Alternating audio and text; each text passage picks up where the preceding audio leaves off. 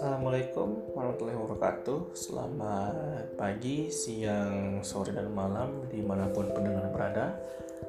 Uh, Saya Raffi Muhammad Seorang mahasiswa kedokteran di Universitas Swasta di Sumatera Barat. Uh, Saya juga dulu pernah uh, berada di organisasi di bawah PKKBN Yaitu PIK, Pendidikan Informasi Konseling Lebih tepatnya PIKAS 4 di Semarang Baru. Dan saya hari ini berbicara tetap tentang, tentang hal yang saya sudah dulu saya perjuangkan dari awal saya berada di organisasi BKKBN sampai sekarang. Yaitu yang pertama adalah tentang kesehatan mental Indonesia yang sangat buruk. Sebenarnya dikatakan buruk bukan buruk juga, tapi eh, bagaimana Indonesia menganggap orang yang punya gangguan mental tuh yang sudah dicap sebagai orang gila padahal nggak juga kalau kalau kita bisa mendefinisikan orang yang gangguan mental, kita bisa mendefinisinya sebagai orang yang have mental issue. Yang mental issue itu di mana akan dinilai dari standarisasi ataupun pemeriksaan yang ada di kedokteran jiwa kayak tentang bagaimana dia memandang kenyataan, persepsi terhadap dunia luar itu juga penting. Jadi terkadang kita mikirnya bahwa orang gila itu ya orang yang yang semraut dan orang gila itu adalah orang yang sakit mental. Dan padahal gila sakit mental atau sakit mental itu spektrumnya luas dan kita nggak bisa hanya menjudge dia stres gila stres gila stres gila. Nggak Contohnya seperti saya punya teman yang berada di suatu fakultas negeri di Sumatera Barat yang memiliki permasalahan tentang pressure kayak anxiety, kecemasan terhadap bekerja yang membuat dia terkadang dalam bawah tekanan gak bisa bekerja dengan baik. Dan dia orangnya yang mawas diri, dia tahu terhadap dirinya sendiri, dia tahu terhadap bagaimana dia berinteraksi dan dan dia vokal terhadap itu dia mengatakan bahwa aku tuh memiliki sesuatu yang spesial yang ataupun yang sedikit agak belibet di mana kayak gini. Dan dan tentu dia akan kayak aku bukannya manja nih ya tapi inilah aku secara mental kesehatan mental aku dan aku mohon oh, kerja kerjasamanya. Dan mereka malah nganggap uh, oh lu lemah lu takut oh lu nggak kuat tekanan. Jadi dan hal itu tentu akan menjadi jadi orang yang mengalami masalah ini. Itu yang saya kadang jadi bingungkan sebagai mahasiswa kedokteran ataupun dulu sebagai anak SMA yang berada di organisasi ini betapa betapa kita takut tapi tidak peduli terhadap kesehatan mental ini. Bagaimana kita menganggap bahwa hal ini terkadang selalu dikaitkan dengan hal-hal mistis walaupun ya saya nggak bilang bahwa saya nggak percaya terhadap mistis tapi terkadang kita terlalu takut terhadap sesuatu yang aneh kita langsung bawa ke arah goib. Padahal sebenarnya itu ada makna sains di belakangnya. Kayak oh seperti orang yang tiba-tiba dari sedih jadi senang dibilang kerasukan nggak? Mungkin dia punya bipolar. Ya kan? Yang dia dari manik ke depresi berubah dia kan bisa saja. Tapi kita terkadang langsung ngejudge aja ke hal-hal mistis. Dan itu juga membuat saya bingung di mana Indonesia termasuk negara yang berpendidikan baik di antara negara-negara berkembang lainnya. Dan kita masih percaya terhadap hal itu di mana kita sudah memiliki pengetahuan terhadap hal itu. Bingung aja. Jadi saya sekarang sedikit vokal terhadap hal ini karena tentu kita semua ibaratnya pernah merasa di di titik terbawah kan. Kita pernah stres. Kita pernah merasa kayak kita ingin bunuh diri lah kan. Kayak ngapain lah hidup di dunia ini? Kan kita kayak menurut saya semua orang mungkin pernah satu titik mereka berada di titik terbawah. Mungkin mereka tidak depresi mungkin mereka depresi itu tergantung mereka. Tapi permasalahannya saya merasa dari sudut pandang saya saja di saat saya sedih aja terkadang yang yang paling mengerti saya orang tua saya. Itu memang support apalagi ibu dan ayah. Itu di saat saya sedih mereka tahu apa yang lakukan. Nah itulah yang hebat baik. Nah, sayang makanya aku sayang makanya aku sangat sayang sama ibu dan sama ayahku. Tapi sekadang kita mikirnya um, kayak di saat kita mengekspos diri kita terhadap publik bahwa mengatakan bahwa I have special needs.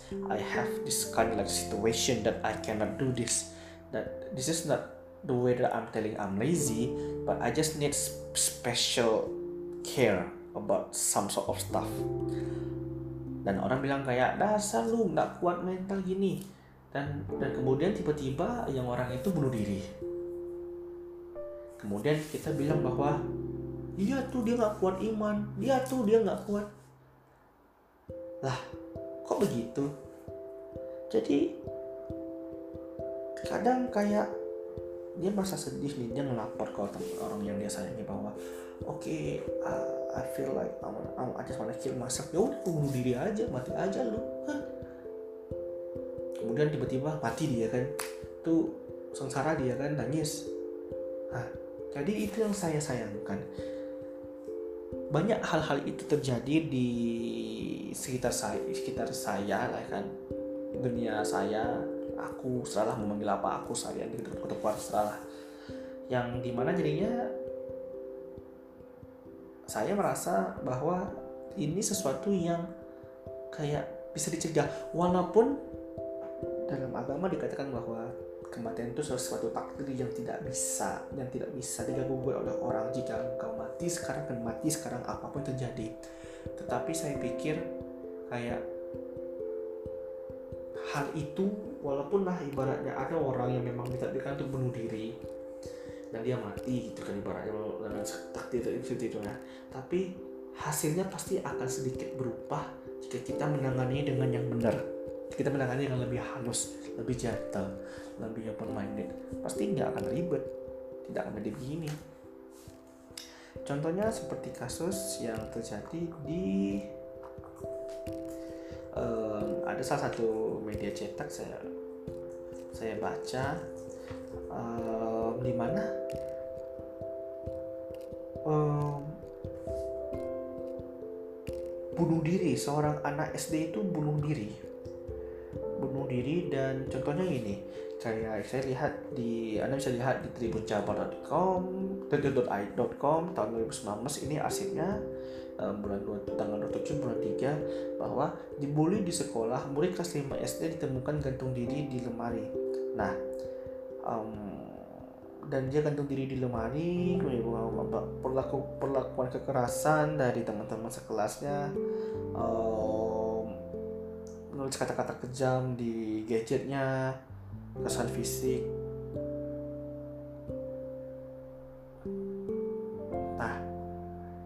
ya tubuh bocah itu ditemukan tergantung tergantung oleh kakak perempuannya mesti berteriak kayak dia merasa sudah cukup kayak nggak tahan lagi. Nah ya kita kita hanya bisa berdoa kepada sang anak. Semoga jiwa diterima di sisi Tuhan Yang Maha Esa Alamin tapi di sini yang saya tekankan adalah seperti orang tua yang tidak bisa melihat bahwa anaknya memiliki masalah dan dan dan kita berharap sebagai orang tua bahwa sekolah akan menangani hal ini kayak bullying atau itu hal yang biasa dan sekolah bisa menangani. Tidak orang tua juga harus ada. Jadi pencegahan itu tidak hanya terjadi di lingkungan formal. Di informal nggak bisa. Di rumah. Di itu semua dan hal ini yang membuat saya yang sedih. Bagaimana orang tua merasa bahwa hal yang berada di sekolah harus sekolah dan di rumah di rumah. Dan saya merasa bahwa hal ini bisa dicegah bisa dicegah bisa dicegah. Jika sekolah menjadi tempat yang sangat mawas yang sangat pekat terhadap muridnya dan dan orang tua dapat kita menjadi lebih was was, was terhadap anak-anaknya dan juga kita melihat banyak anak-anak yang bunuh diri jantung diri karena soal karena karena cinta lah karena pacaran lah karena game lah karena oh, karena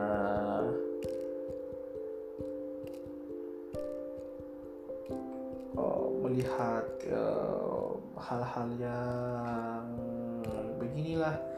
Dan saya merasa bahwa di saat kita kita merasa kayak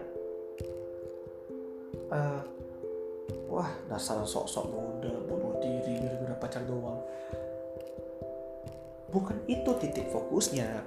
Titik fokusnya adalah kenapa dia bisa sampai bunuh diri di saat dia masih punya keluarga teman yang nge-support. Dan yang berarti kayak orang nggak akan bunuh diri jika dia merasa bahwa masih ada di dunia ini orang yang mempedulikannya. Dan ini bukan kita mengajarkan bahwa kita harus tambah kita harus pada Tuhan. Iya itu sama masing-masing. Aku menunjuk pun melihat dengan tapi masalahnya kita sebagai orang di sekitar kita melihat ada orang seperti ini kita itu juga harus cepat tanggap. Dan ini harus dididik. Jadi kita tidak hanya mendidik orang kesehatan mental dengan gangguan mental untuk menjadi lebih baik tapi kita harus mendidik orang-orang yang punya mental yang baik untuk peka terhadap orang-orang yang gangguan mental. Dan dan itu saya merasa dari dulu saya berada di organisasi BKKBS sampai sekarang itu belum ada yang signifikan perubahannya. Belum ada perubahan-perubahan yang menurut saya bahwa this is going to be a better road for our mental issue. Tidak tetap saja dan makanya saya merasa beruntung berada lahir di keluarga yang sangat suportif mengerti dan peka terhadap orang tuanya eh terhadap anaknya.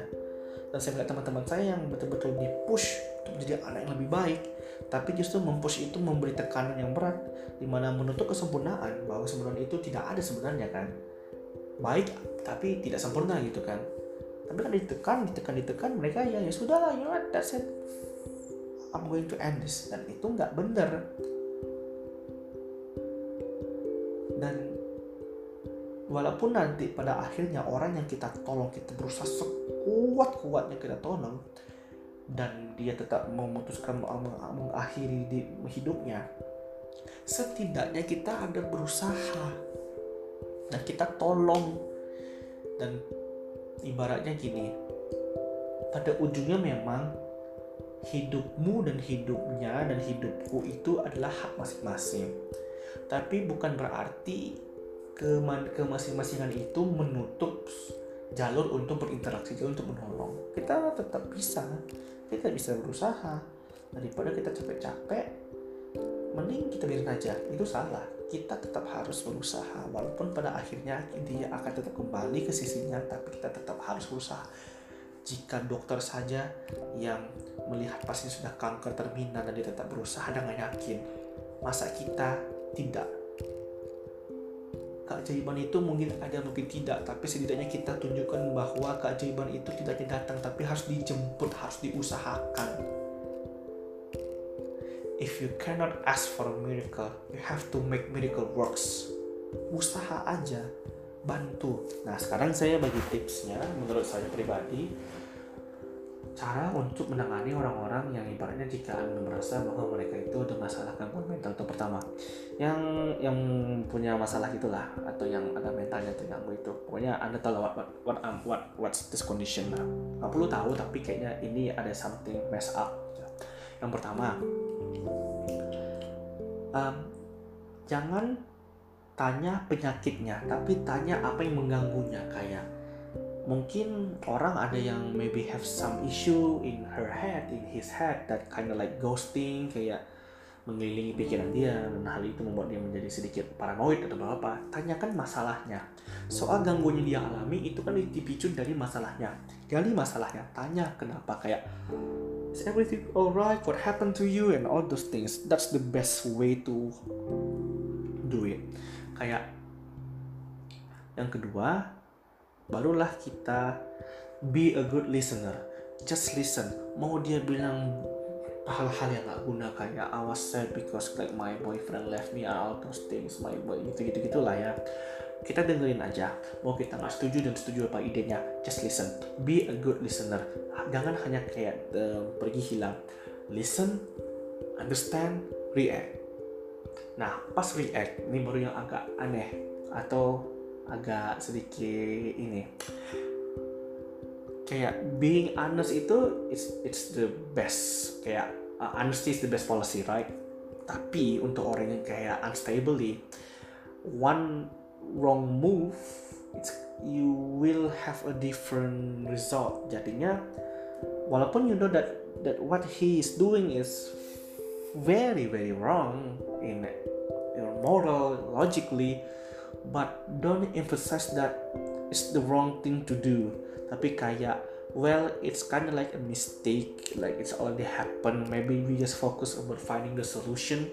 Like if we are putting the pressure that he or she is doing like the worst thing that have um, man ever done and then you should regret it you should punish it that additional pressure will lead to suicidal things and I want to kill myself, I want to train myself because I, I I have done so many maaf ini ini suara kayak F up things jadi kayak I have nothing to do I have to and have an exit jadinya dia bunuh diri gitu kan.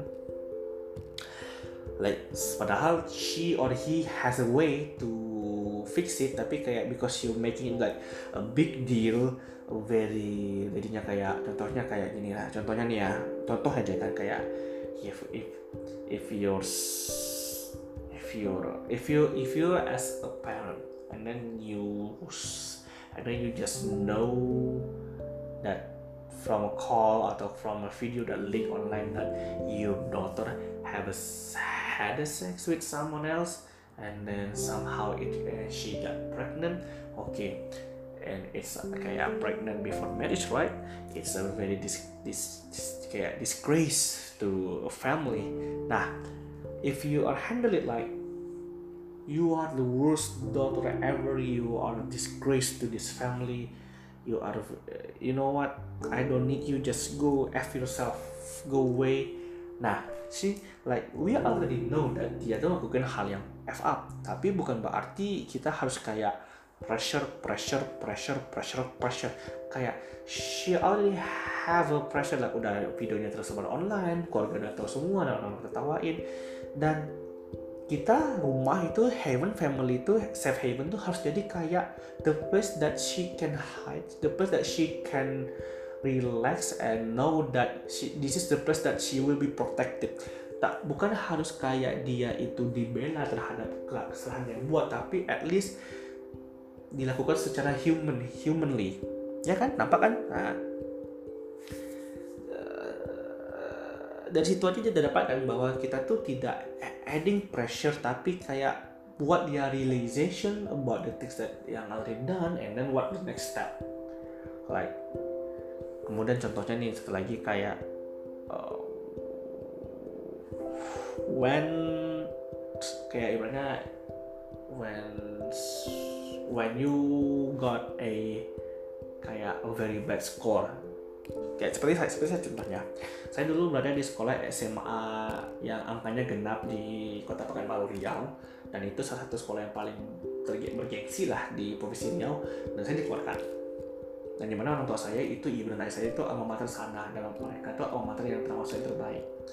Tentu itu akan kayak udah alma mater sana dikeluarkan dipanggil kepala sekolah sampai rapat guru kepala sekolah untuk mempertahankan saya iya atau tidak tentunya mempertahankan dan saya dikeluarkan. Nah dan saya malu kadang juga dibully dikit terhadap bahwa ini anak yang nggak ada guna goblok. Nah permasalahannya bahwa saya pada saat itu sudah memiliki pressure yang enough untuk you know what? I will go, I'm going to end this. Tapi my parents tuh kayak even though that dia mereka sangat kecil terhadap hal yang saya lakukan tapi mereka tetap menganggap saya sebagai tetap menganggap saya sebagai anak dan mereka tetap support kayak whatever you do yeah, it's a bad thing yeah, it's a mistake but we can make this better. Ah gitu. Jadi kayak oke okay, I know I cannot fix the past but I know I still can um, shape my future bright. Nah gitu. Dan itu yang masa itu dan itu yang saya inginkan dari semua orang yang memiliki teman yang masalah mental teman yang memiliki masalah sedih yang membuat mereka sedikit. Ada senewan itu yang saya bilang it's not about how you fix what they done it's about fix what they going to do. It's about fixing for the next time. Kayak maybe they are crying maybe they are kind of like crazy maybe they are like sad and drinking alcohol for their for supaya mereka tenang. And they kayak menyalahkan mereka terhadap itu kayak this is a mistake you are a dumb idiot you have you should go to hell you have kill yourself. It it will not fix problems you only add problems. Tapi well what do you do is not good. I, yeah let's be realistic it's not good. But we can still fix it somehow. We can still make you a better man. I just need you to be focused and seeking for help professional help. Nah ini terakhir. Jadi saat kita udah memberikan dia pandangan yang ini-gini, dan dan kita kasih dia kayak, well, oke, okay, we we still can make you better. We still can be better. We, we just need a proper treatment. Di mana nyarinya? Di psychologist, psychiatry, um, kayak depends on your problems if is it kind of like psychotic kayak ada seizures and like schizophrenic atau kayak seeing things hearing things um, like it's not real but you feel it but you felt it so real itu pergi saya psychiatrist dokter jiwa. Tapi kalau merasa kayak it's kind of like I'm feeling moody kind of like they're not focused that I need therapy for making my behavior become better well you can go to your religious uh, religious place atau you can go to psychology. Pokoknya professional help yang nggak bias yang mereka punya license and degree to do th- to do this. Dan gimana nanti keseimbangannya? Well psychology and psychiatrist psychiatrist itu psychiatrist psychiatrist itu paling hanya dia for treatment kayak your seizures itu itulah ya. Tapi tetap you have to make yourself stronger. Nah to make yourself stronger itu you need some um, understanding about yourself. Jadi kayak ibaratnya contohnya nih ibarat even though that you are so depressed you need to know what is depressed nah jadi kayak sometimes like when you are feeling sad you have to understand yourself that what happened to me is it I'm feeling regretful sadful or happy itu tuh kayak I know that ini kayak ini ini saran sebagai orang yang kena mentalnya kayak you have to do research about what happened to yourself so that you can understand what happened to you.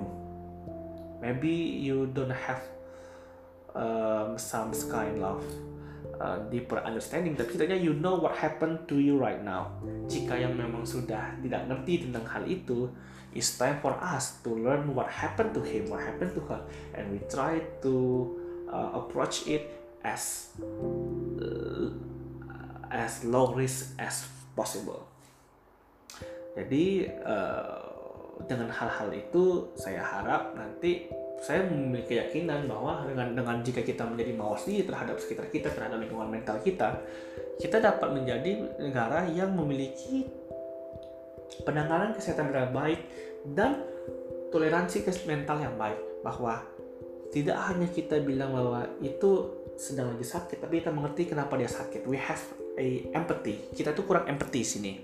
Kayak kita merasa kayak empathy about kemiskinan empathy about um, apa namanya hak kesetaraan uh, manusia hak asasi manusia. Tapi kita juga harus empathy terhadap mental issue. Kayak being empathy doesn't mean that you you you you felt it but you have some kind of um, knowledge and understanding about what happened to him to her about his or her mental issue. Itu penting. Itu penting banget. Jadi do some research open your mind explore the things that you don't understand. Don't fear it just explore it. Don't fear the unknown explore explore it. Research it. Dan dengan begitu kita akan menjadi masyarakat yang uh, kesehatan mental yang baik. Dan sebelum saya tutup podcast ini tetap kita saya saya mau shout out dulu terhadap pertama terima kasih terhadap orang tua saya keluarga saya telah memberikan support yang tidak terhenti-henti terhadap apa yang saya lakukan. Terima kasih teman-teman yang baik yang membantu saya terhadap masa-masa saya gelap yang merasa saya sedih di saat saya merasa saya orang yang paling gagal dan adik-adik semuanya. Dan apalagi Pikas 4 itu salah satu tempat di mana saya juga belajar terhadap ini dan orang-orang yang nggak bisa saya sebut semuanya yang berjasa terhadap saya sampai sekarang. Uh, terima kasih. Um, sampai jumpa and I'll see you soon.